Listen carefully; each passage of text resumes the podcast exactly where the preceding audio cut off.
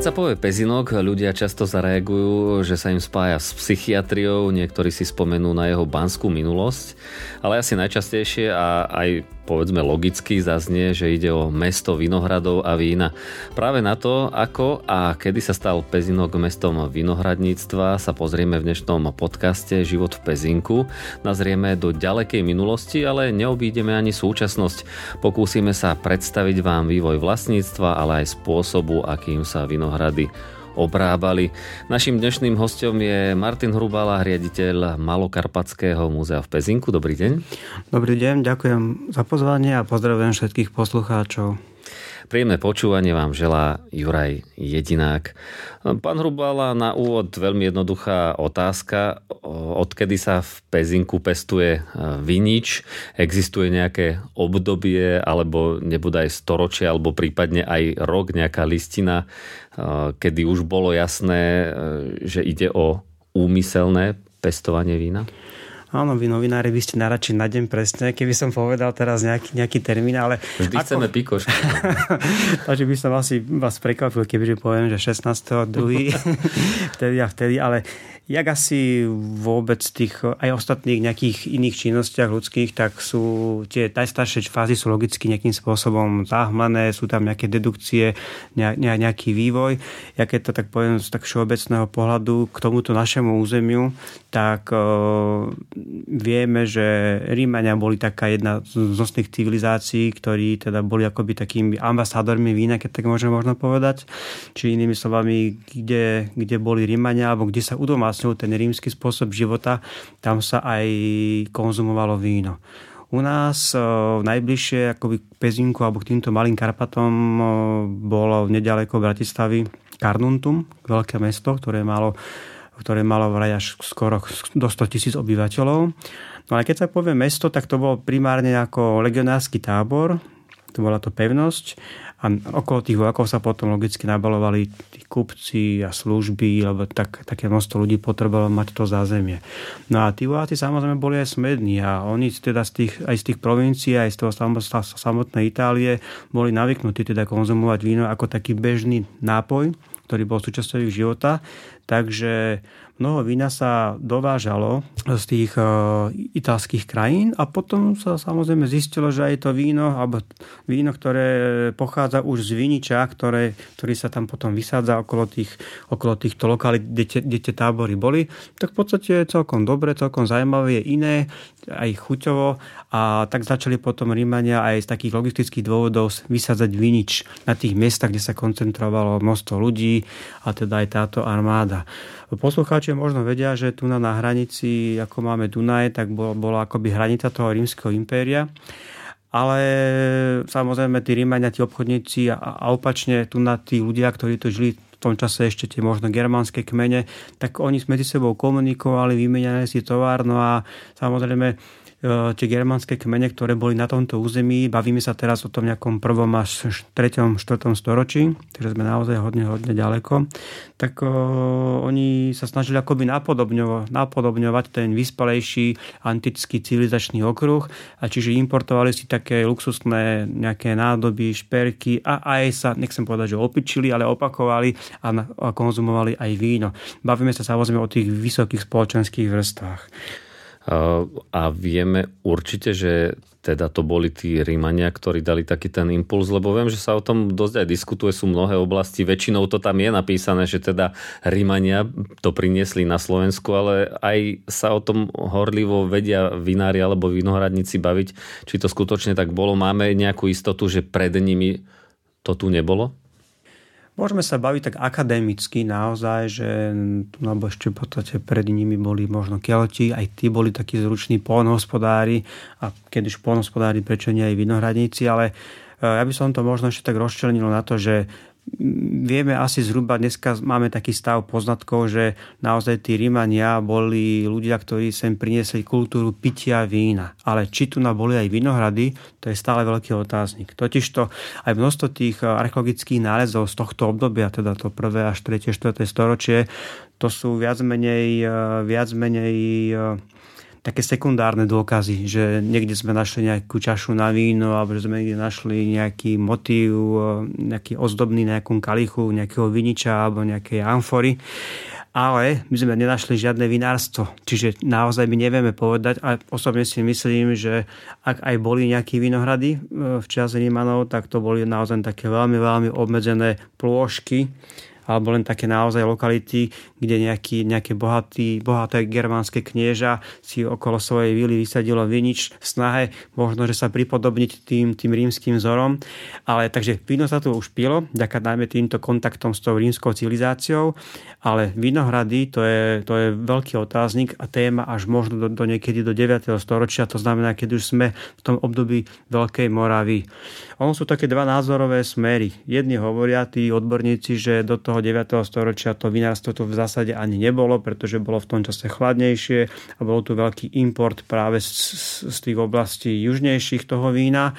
Ale zase archeologické názory, a to stojí ten druhý smer, zase hovorí, že v podstate máme tu už určite také indície, že sa našli nejaké zrniečka, viniča, drevo z viniča, treba napríklad Malacka, niekde v studni už v 8. storočí, nejaké detaily alebo nejaké také drobné zrniečka sa našli dokonca zo 7. storočia pri Nitre na Zobore, čiže jak sa už formujú tie nejaké nové centrá, také nejaké mestského typu. Ale sú tu viac menej také akademické debaty. Čo vieme ale povedať isté, že už v čase Veľkej Moravy tu už boli aj vinohrady. Napokon môj kolega archeológ Julo Vavák má dlhodobý taký vedecký archeologický výskum na hradisku Neštík na Sv. Júrom. Tam bola veľkomoravská osada a tam nachádza x vecí, ktoré súvisia s vinohradníctvom, s konzumáciou vína. Čiže vieme, že v časoch Veľkej Moravy tým, že aj tie prvé kniežatá potom prijali alebo začali prijímať to kresťanstvo a s čím sa tiež opäť spája v podstate tým, že pri liturgii sa používa víno ako teda ten nápoj, tak začína postupne prenikať viacej do tohto prostredia, aj keď stále je toto víno nápojom takých tých elít, vysokej vrstvy duchovenstva ako cirkvi. Tí bežní ľudia ešte aj v časoch Veľkej Morave pili skôr také kvásané nápoje a vieme, že Slovania obľúbovali aj to pivo, ale aj tú medovínu, čiže to víno až postupne niekedy by som povedal začiatkom 10. storočia, ako vzniklo už akoby Uhorsko. Už sme teda konečne takom nejakom, už takom pevnejšom nejakom operačnom priestore. Ale už dostali sme sa už aspoň nejaké storočie, takže to je dobré. Možno by ste mohli doplniť, že teda vlastne už ste začali, že kniežatá boli nejaké... Tie veľkomoravské kniežatá, samozrejme. Čiže kto boli tí vlastníci a kto boli tí, kto pracovali na tých vinohradoch? Tak z podstaty veci pracovali na nich vlastne tí ľudia, ktorí vlastne slúžili pre tie kniežatá. Čiže v čase tej Veľkej Moravy aj potom neskôr, keď sem prišli maďarské kmene, tak bola tu taká tá deľba práce, čiže boli určité osady alebo oblasti, ktoré sa špecializovali na nejakú výrobu. Vieme, že máme osady, ak neviem, vymyslím si dechtáre alebo dechtice, tak sa tam vyrábal decht, máme hrnčárovce, takže sa tam robila keramika, robila tam takáto záležitosť. Čiže tie oblasti sa špecializovali a samozrejme špecializovali sa aj ľudia, ktorí teda mali určité poľnohospodárske činnosti a jedno z nich teda mohla byť aj nejaká, ale stále ešte tak opatrne aj vinohradnická výroba, ktorá sa ale myslíme, že už v tom 10. a najmä 11. storočí úplne rozvinula a tam už sa dostávame aj k nejakým písomným prameňom, kedy napríklad vieme, že už na konci 11. storočia už napríklad dostalo opáctvo v Hromskom svetom Benediku v podstate privilegiálnu listinu, kde od panovníka dostalo, dokonca sa tam aj menujú celé dediny aj s tými ľuďmi, ktorí vlastne obrábali tie vinnice a ktorí museli potom tým Benediktínom akoby naturálne odvádzať čas toho vína.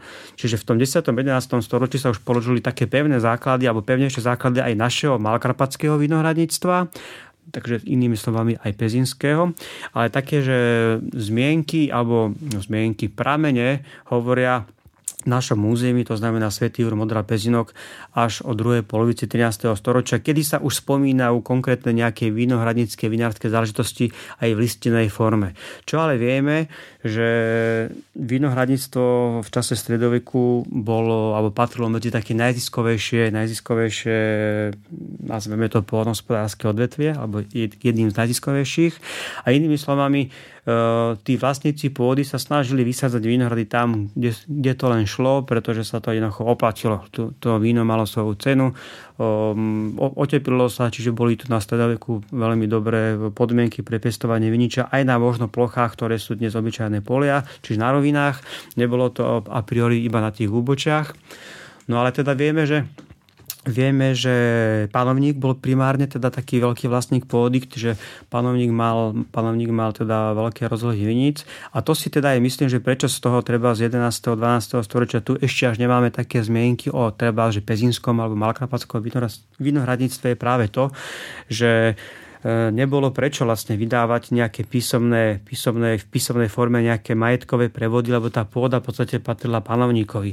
Až potom on neskôr začal tú pôdu postupne dávať svojim verným služobníkom, čiže tej šlachte, týmto magnátom, a vlastne až preto začínajú tie prvé písomné zmienky relatívne neskoro na našom území, možno v porovnaní s inými oblasťami.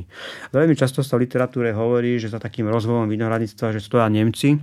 Ono to v zásade akoby je pravda, ale opäť máme veľmi také súčasné už to poznanie ďalej. Ja si osobne myslím, že za takým prvým takým naozaj že serióznym rozvojom vinohradníctva dokonca stoja tzv. Románsky hovoriace obyvateľstvo. To boli v tom čase tiež akoby hostia. Inými slovami by sme povedali, že investori, ktorých tí uhorskí králi pozývali do Uhorska, aby rozvíjali či už baníctvo, či už vinohradníctvo, či už obchod, umenie a tak ďalej. A títo románsky hovoriaci, spravidla to boli buď románsky hovoriaci z dnešného Talianska alebo z tejto oblasti, alebo potom to bolo z oblasti Francúzska a dokonca špeciálne dneska je to oblasť Belgicko-Valóni. Valóni sú tu písomne doložení. A usudzuje sa a predpokladá sa na základe viacerých vecí, že táto valónska alebo románska komunita bola práve v tejto časti Uhorska, v Trnave, stoličnom Belehrade a tak ďalej veľmi ukotvená, a oni stoja podľa všetkého aj za tým, že tie vinohrady sa tu začali naozaj vysádzať. A čo je taká zaujímavosť tejto oblasti je tá, že kým v iných oblastiach boli tí najväčšie držiteľa pôdy, práve tá šlachta, potom tie kláštory a teda cirkev a teda panovník, tak tu na začínajú potom tie vinohrady mať aj mešťania vo svojom vlastníctve. Čiže už aj v období Uhorska aj bežný človek pil už víno, nie tie kvasené nápoje, ako sme to spomínali skôr? Áno, už taký uhorský človek niekedy v 13., 14., 15. storočí, tak to bol, ako som hovoril, to bol veľmi obľúbený nápoj. Víno bolo úplne, že sa pilo každodenne. Poviem ako takú možno, že zaujímavosť, že maďarskí historici vyrátali, že v 16. storočí pripadalo na jednoho obyvateľa v Uhorsku na deň 2,5 litra vína. Ale pozor, no to samozrejme okamžite človek potom si dá otázku, že ako mohla tá spoločnosť fungovať, tak to víno bolo riedené. Pozor, a to treba zdôrazniť, to víno bolo riedené. Vína, keď sa teda bavíme o tých vínach, boli... Tak potom nešla dolu aj kvalita? No kvalita išla dole, ale to bolo štandard, to nikto nejak neriešil. Čiže samozrejme rozlišovalo sa víno také, nazveme to, že pracovné alebo robotné, to bolo to zmiešané s tou vodou, a potom boli samozrejme vína, ktoré neboli teda riedené, ale keď možno pre poslucháčov taká zaujímavosť, tak to, čo je dneska akoby také samozrejme, že vína sú čisté, odrodové, tak v minulosti aj v tom stredoveku sa vína extrémne dochucovali bylinami, medom, koreninami. Dokonca ešte z rímskych čas vieme, že Rímania dávali dokonca živicu a morskú vodu do toho vína. Čiže tie vína, ktoré my dnes poznáme, tak by tí obyvateľia v 15. storočí z nich boli šokovaní. Oni také vína vôbec nepili. A z toho dnešného pohľadu sa dá povedať, že sú kvalitnejšie tie dnešné alebo tie vtedy. Čo to dochucovanie spôsobovalo? Myslím si, ale tým, že sa žiadne také víno nedochovalo v pitnej podobe, lebo samozrejme nejaké vína sa dochovali v podobe nejakej želatiny, už by som až povedal, že sú nejaké okolo 1000, dokonca aj z rímskych čas sa dochovali také nejaké amforiky s tým vínom. Ale myslím si, že dnes pijeme historicky najlepšie, najkvalitnejšie vína, aké sme mohli piť. Totižto tá technológia a tie poznatky sa nedajú nejakým spôsobom oklamať. A tie vína minulosti tým, že neboli ešte ani kvalitné uzávery, to víno bolo často veľmi rýchlo zoxidované. Už dvojročné víno bolo považované, že aké máme ako stredoveké, myslím, víno, to už bolo akoby také trvácne víno. Čiže hodnota vína po novom ročníku išla prudko dole, čiže obchodníci už v stredoveku sa snažili to víno okamžite predať. Samozrejme, tým, že to víno bolo často pochybnej kvality, tak sa používali rôzne obchodné triky. Poviem ako opäť taká možno, že zaujímavosť pre poslucháčov, keď ste už mali také dobre zlomené, zoxidované víno a prišiel ku vám kúpec, tak mu tí šikovní vinári dali naskôr treba nejaký udený syr a potom mu to víno chutilo o stupeň lepšie a boli rôzne finty na to, ako teda naozaj to vínko predať. Takže poviem, to by sme nemali asi náhlas hovoriť. To bolo v stredoveku, takže verím, že sa už nič nedieje také dnes. Takže tie vína v stredoveké proste boli dochucované, boli to zmesové vína, čiže žiaden veľotný vlašák, ale to boli naozaj zmesové vína, v podstate rôznych odrôd a jednoducho myslím si, že by dnešnému poslucháčovi asi nechutili. Poďme si ešte povedať o tej forme pestovania. Vieme povedať, ako sa viazalo, či sa to nejako v histórii viazalo a potom asi do tej súčasnosti prejdeme tým, že sa začala tá strojová výroba kedy?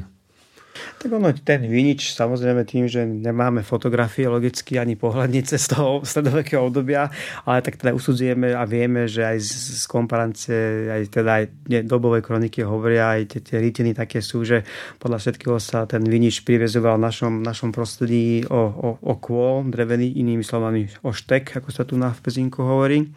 No a súvisí to potom aj s tým nemeckým elementom, s tými Nemcami, ktorí prichádzali a nadviazali už na tú románsku tradíciu podľa všetkého v našom prostredí. A Nemci potom aj prekryli, lebo prišlo niekoľko kolonizačných vln tých nemeckých prisťahovalcov, ktorí potom prekryli podľa všetkého tie románske, čiže taliansko-francúzske stopy. A tí Nemci už potom naozaj rozvinuli na to malokarpatské vinohradníctvo akoby do takého veľkoobchodu, veľkovýroby a tým sa začala potom táto oblasť odlišovať od iných produkčných oblastí Slovenska, že naozaj tu sa už množstvo tých ľudí živilo primárne obchodom s vínom alebo predajom vína, alebo pracovalo akoby v tom, nazveme to, vinohradnícko-vinárskom priemysle. Čiže nejakým spôsobom, keď tu boli tie vinohrady, tak museli sa robiť cudy, museli sa robiť nejaké pracovné náradia, museli sa robiť vozy, bol tu nejaký transport. Keď tu prišli kupci, tak museli niekde prespať, čiže pohostinstvo, nejaké zázemie, ubytovacie kapacity. Takže títo nemeckí mešťania, čo je zaujímavé, teda hovorím mešťania, teda oni spravidla boli primárne nemeckého pôvodu, ale potom už tu boli aj Slováci, tak možno, že málo kto vie, ale bratislavskí a trnavskí mešťania tu vlastnili v tom stredoveku možno 2/3 vinohradov. Čiže keď sa dneska povie Bratislava a Trnava, tak nikto by to už nejak extra vinohradníctvom nespájal, ale teda taká bola situácia, že práve títo mešťania mali vlastne tu na mnoho vinohradov. A keď sa bavíme o tom, ak ste teda vyhovorili, že ako sa tu ten vývoj toho vinohradníctva a ako sa tu potom ten Vinič potom pestoval ďalej, tak niekedy začiatkom 17. storočia výrazne ubudla plocha vinohradov, lebo sa ochladilo. Ochladilo sa, aj vedci hovoria, že prišla tzv. Malá doba ľadová, ktorá potom trvala zhruba niekedy do polovice 19. storočia, takže tie vinohrady sa aj z tých možno, že dnes rovín potom naozaj stiahli na tie úbočia Malých Karpát, na tie južnejšie svahy, aby tam bol ten sklon toho slnka, takže tá plocha sa redukovala, ale samozrejme naďalej to platilo, že vlastniť vinohrad, tak to sa rovnalo takému trošku, jak som povedal, životnému šťastiu, ale bola to určitá stabilizačný faktor a nie každý si aj mohol dovoliť mať vlastný vinohrad, pretože tam boli veľmi veľké investície, vôbec akoby vstupy, ktoré kým ste mali vinohrad, tak ste museli mať aj kapitál, lebo ste museli naskôr veľa investovať, potom ste 3-4 roky čakali, kým to vôbec zarodí a bude prvá úroda. Takže O vinohrad bola vždy, nechcem povedať, že bitka, vždy veľký záujem a keď aj boli závetia, čítame tie rôzne dedenia, takmer vždy na prvom mieste sa uvádza vinohrad a koľko komu ide vinohradu. Čiže aj z toho usudzujeme, že ten vinohrad bol naozaj veľmi lukratívna záležitosť a ľudia sa snažili mať vinohrady čo najviac. Ale teda v tom, už po tom novoveku, postupne tie plochy teda ubúdajú a keďže bolo chladnejšie, aj tá kvalita toho vína išla teda zase než dole, ale proste to hrozno nebolo až tak vyzreté. Potom sa v 18. storočí k tomu pridružilo ešte to, že malokarpatské víno, a to som mal asi povedať už o mnoho skôr, tak domáci ani moc nepili to najkvalitnejšie víno, to všetko išlo na export. Možno, že otázka, že kam, tak primárne to išlo do poľských krajín, najmä Krakov a celé to južné Poľsko, Sliesko, to bola veľmi veľká vyspelá oblasť, nemecky hovoriace krajiny, české krajiny, tam všade sa exportovalo malokarpatské víno. No a tieto toky potom tým, že tá kvalita išla dole a aj množstvo bolo menej a potom Mária Terezia prehrala s pruským kráľom vojnu o Sliesko, to bola práve tá bohatá časť a pruský kráľ potom samozrejme zavedol veľmi vysoké clá na dovážaný tovar z rakúskej monarchie, čiže to malokarpatské víno sa stalo strašne drahé v tom Sliesku, takže postupne začal taký trošku úpadok. No a potom samozrejme taký detail, ľudia sa naučili piť viacej aj pivo. Vznikalo pivovary, taká renesancia pivovárov, takmer každé mesto, každá obec, každý feudál sa snažil mať vlastný výčap, vlastný pivovar, takže potom začal trochu taký, nazveme to, že regres, čo sa týka vinohradníctva. Ale keby som mohol označiť nejaký taký naozaj zlatý vek malokarpatského alebo pezinského vinohradníctva, bol to určite ten stredovek, čiže tá doba od 13. do polky 17. storočia, tak naozaj tu na tie vinice, tu všade na okolí boli vinice a ešte dokonca Matej Bel na začiatku 18.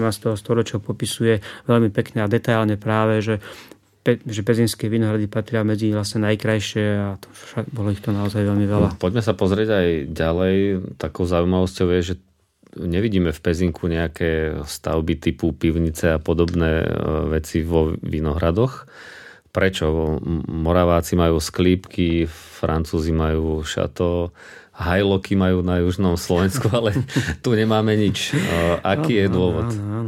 Áno, z pohľadu možno takého dnešného človeka, možno, že aj takého turistu, teraz to veľmi letí, tie rôzne stavby a tie degustácie v tých viniciach. V Rakúsku na bicykli každú chvíľu sa dá zastaviť. A my tu tak pozeráme a možno sa snažíme, alebo ľutujeme, prečo tu tí naši predkovia teda nepostavili nám a že na to nemôžeme teraz nadviazať, ale ako to je v živote chodí, všetko má svoje silné a respektíve dobré a aj zlé stránky. No a Malé Karpaty som povedal už na úvod, že sa odlišovali od iných oblastí práve aj slovenských v tom, že tu bol veľký obchod s vínom.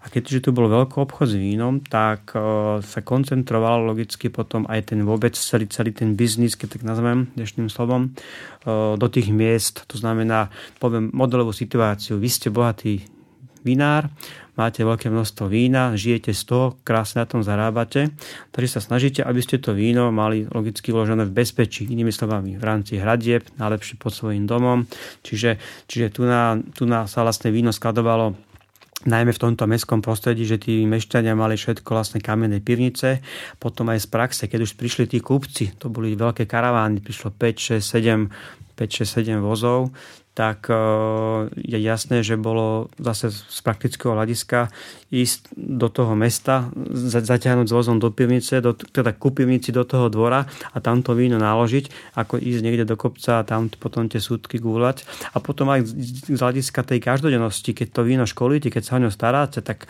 potrebujete pohodlnejšie spehnúť po schodoch do pivnice a to víno tam odkontrolovať, ako utekať 2-3 kilometre každý deň do vinohradov a tam dúfať, že to víno tam ešte vôbec, že ešte ho nájdete a že není vypité alebo že nezmizlo a potom ho aj do školy. Takže inými slovami, to, čo bola vtedy prednosť Malých Karpát, čiže ten veľký obchod teraz možno, že z pohľadu turizmu berieme ako takú našu slabú stránku a opačne. Treba z tej oblasti možno dnešnej Skalice, juh Slovenska, tam, kde sú tie sklípky, hajlochy.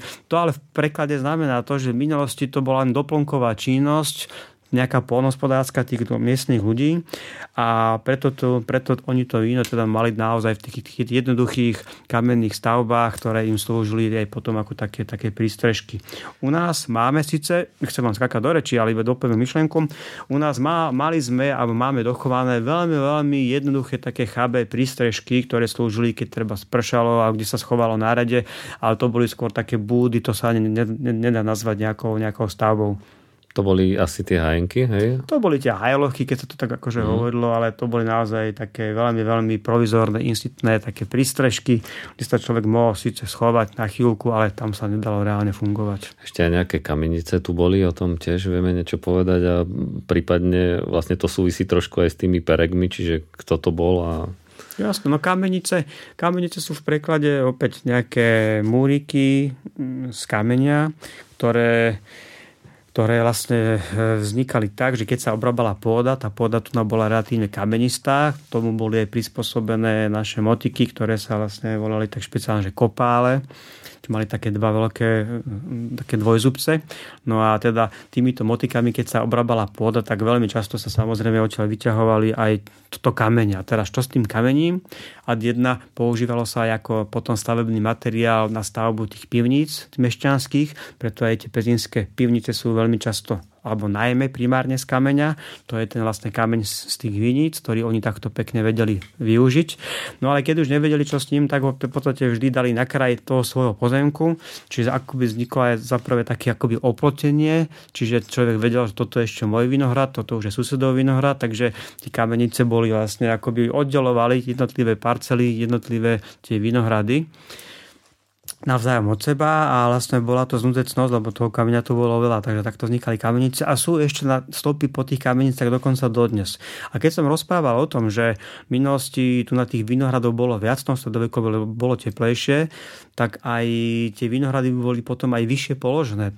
Napríklad dnes v Malých Karpatoch, čo sú teraz už nad Pezinkom Chotári, čo je už tá najvyššia zalesnená časť, aj tam boli v minulosti vinohrady a vieme to práve podľa tých kameníc, ktoré tam ešte sú, len sú také rastené a spustutné logicky. Takže aj to pásmo pestovania bolo aj v rámci našich Malých Karpát posunuté vlastne podstatne vyššie. A čo aj vidíme, tie nejaké dobové rytiny, treba z Bratislavských hrad bol úplne obsypaný Viničom, celý ten kopec. A to isté aj to je úbočia Malých Karpát podľa Mateja Bela. Vlastne tu na tie vinice boli výrazne vyššie. No a to boli kamenice. No a samozrejme perek, to je opäť taký nejaký ľudový skomolený názov, nemecký, lebo väčšinou tu prevládala tá nemecká terminológia. Ten perek je vlastne akoby nejaký vinohradnický richtár a perek je skomolenená z nemeckého Bergmeister, čiže ten vinohradnický richtár. Vinohradnický richtár, aj to svedčí o tom, a treba z toho perega alebo toho vinohradnického richtára iné tie produkčné oblasti na Slovensku vôbec nemali, lebo ho nepotrebovali. A tu na tým, že bol ten veľkoobchod, tak musel byť človek, akoby taký šéf toho celého odvetvia, ktorý mal spravidla, to bol nejaký starší, skúsený, rešpektovaný vinár, vinohradník, asi aj trošku už aj samozrejme zámožný. A on mal okolo seba tzv. Prísediacich 12. To boli opäť skúsení vinári, ktorí mu vlastne radili.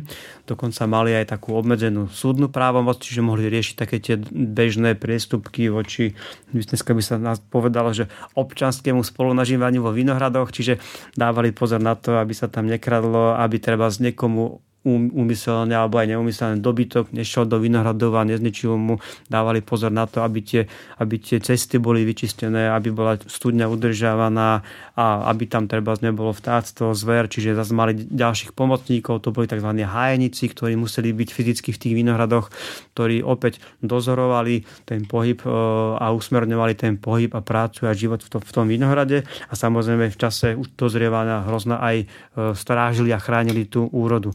A ešte taká perlička, práve v tom zlatom veku, v tom 16. 17. storočí máme doložených nielenže jedného, dokonca dvoch, troch, štyroch peregov alebo vinohradnických majstrov. Čiže vidíte, že to tu bolo toľko tých vinohradov a taká obrovská agenda, že sme tu museli mať až možno v určitých obdobiach až viacerých tých vinohradnických richtárov a je to také pekné špecifikum tejto malokarpatskej oblasti. Takže a vlastne dodnes, keď sa povie vlastne Perecký dom, ako je Kručičova kúria, to bol Perecký dom, takže kto sa pýta, že kde taký Perek sídlil, to vieme veľmi presne lokalizovať a definovať.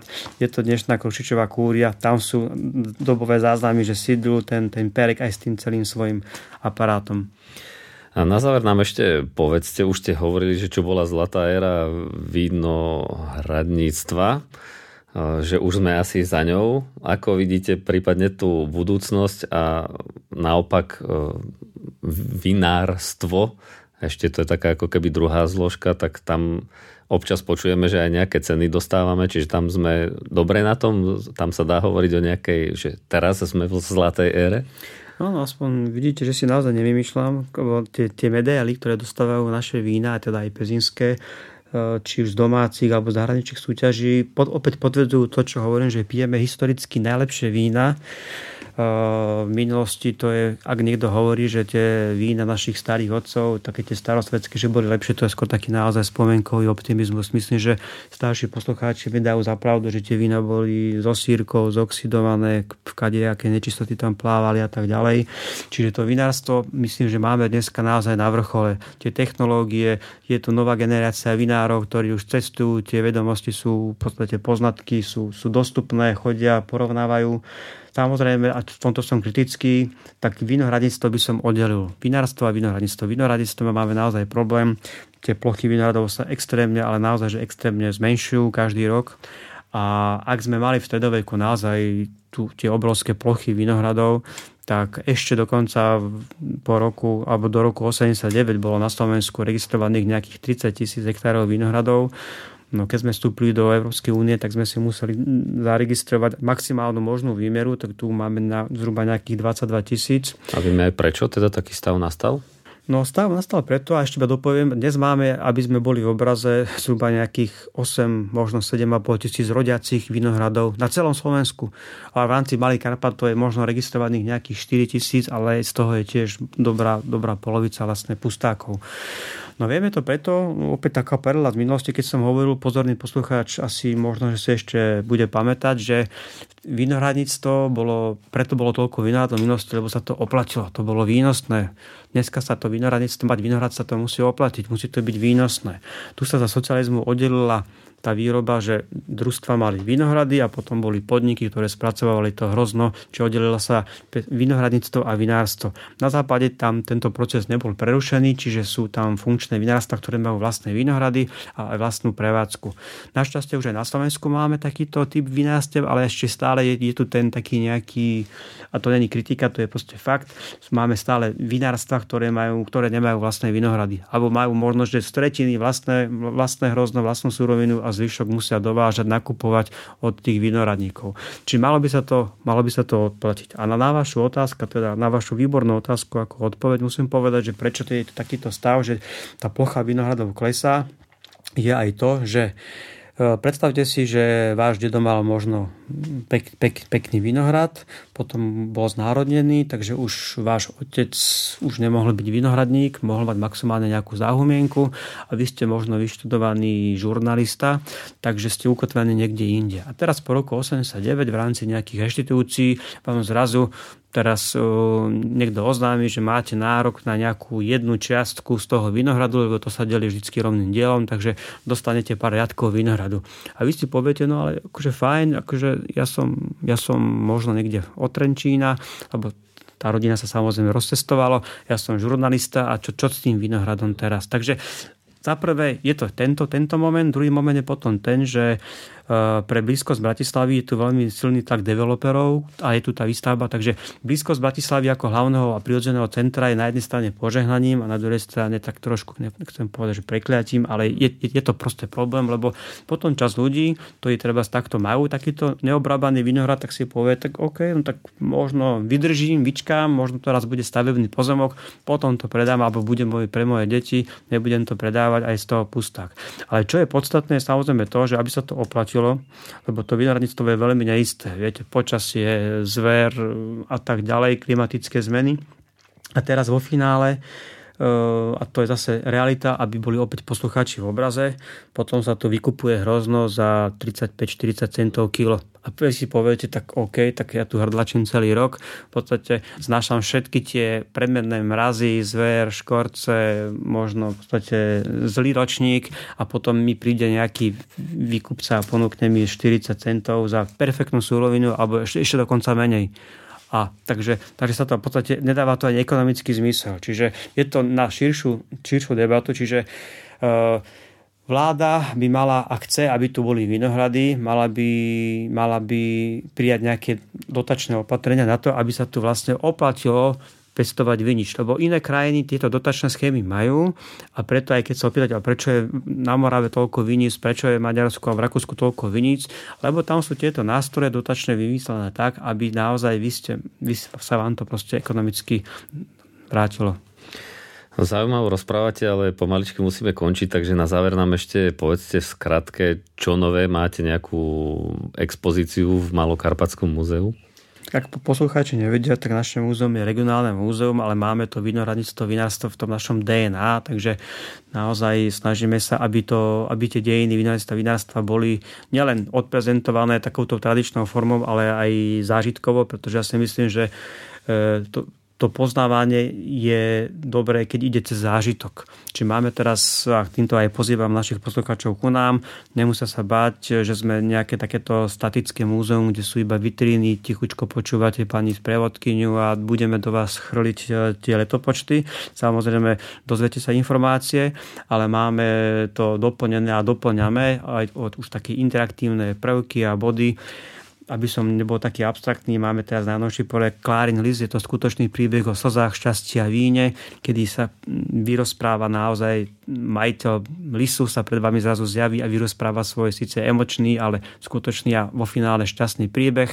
Máme tam potom množstvo interaktívnych vecí, ovoňávate vône vína, zátkujete fľašu, máme urobený krásny teraz projekt, že sme nechali oživiť Malé Karpaty, to sa volá príbeh vína v Malých Karpatoch, kedy pred vami Malé Karpaty ožijú a vy sa za 8 alebo 7 minút v kocke dozviete, čo sa tu odohralo od Rímanov až po súčasnosť z pohľadu vína v celom tomto území, kvíz a tak ďalej, okoštujete nejaké cenné stupenky na nejaké naše dobré lokálne vína, takže je toho naozaj veľa a ak môžem teda pozvať, tak veľmi rád túto možnosť využívam na návštevu ku nám do múzea. Ďakujem pekne, že ste prišli. Verím, že naši poslucháči sa dozvedeli o histórii vína a vinohradov, vinárstva v Pezinku čo najviac a určite zvážime. Bolo to zaujímavé rozprávanie aj na budúce nejakú podobnú tému. Bol tu teda s nami Martin Hrubala, riaditeľ Malokarpatského múzea v Pezinku. Dovidenia, do počutia. Ďakujem ešte za pozvanie a prajem pekný deň všetkým. Ďalšie informácie o podcaste nájdete na sociálnych sieťach a zároveň na životvpk@pkpodcast.sk.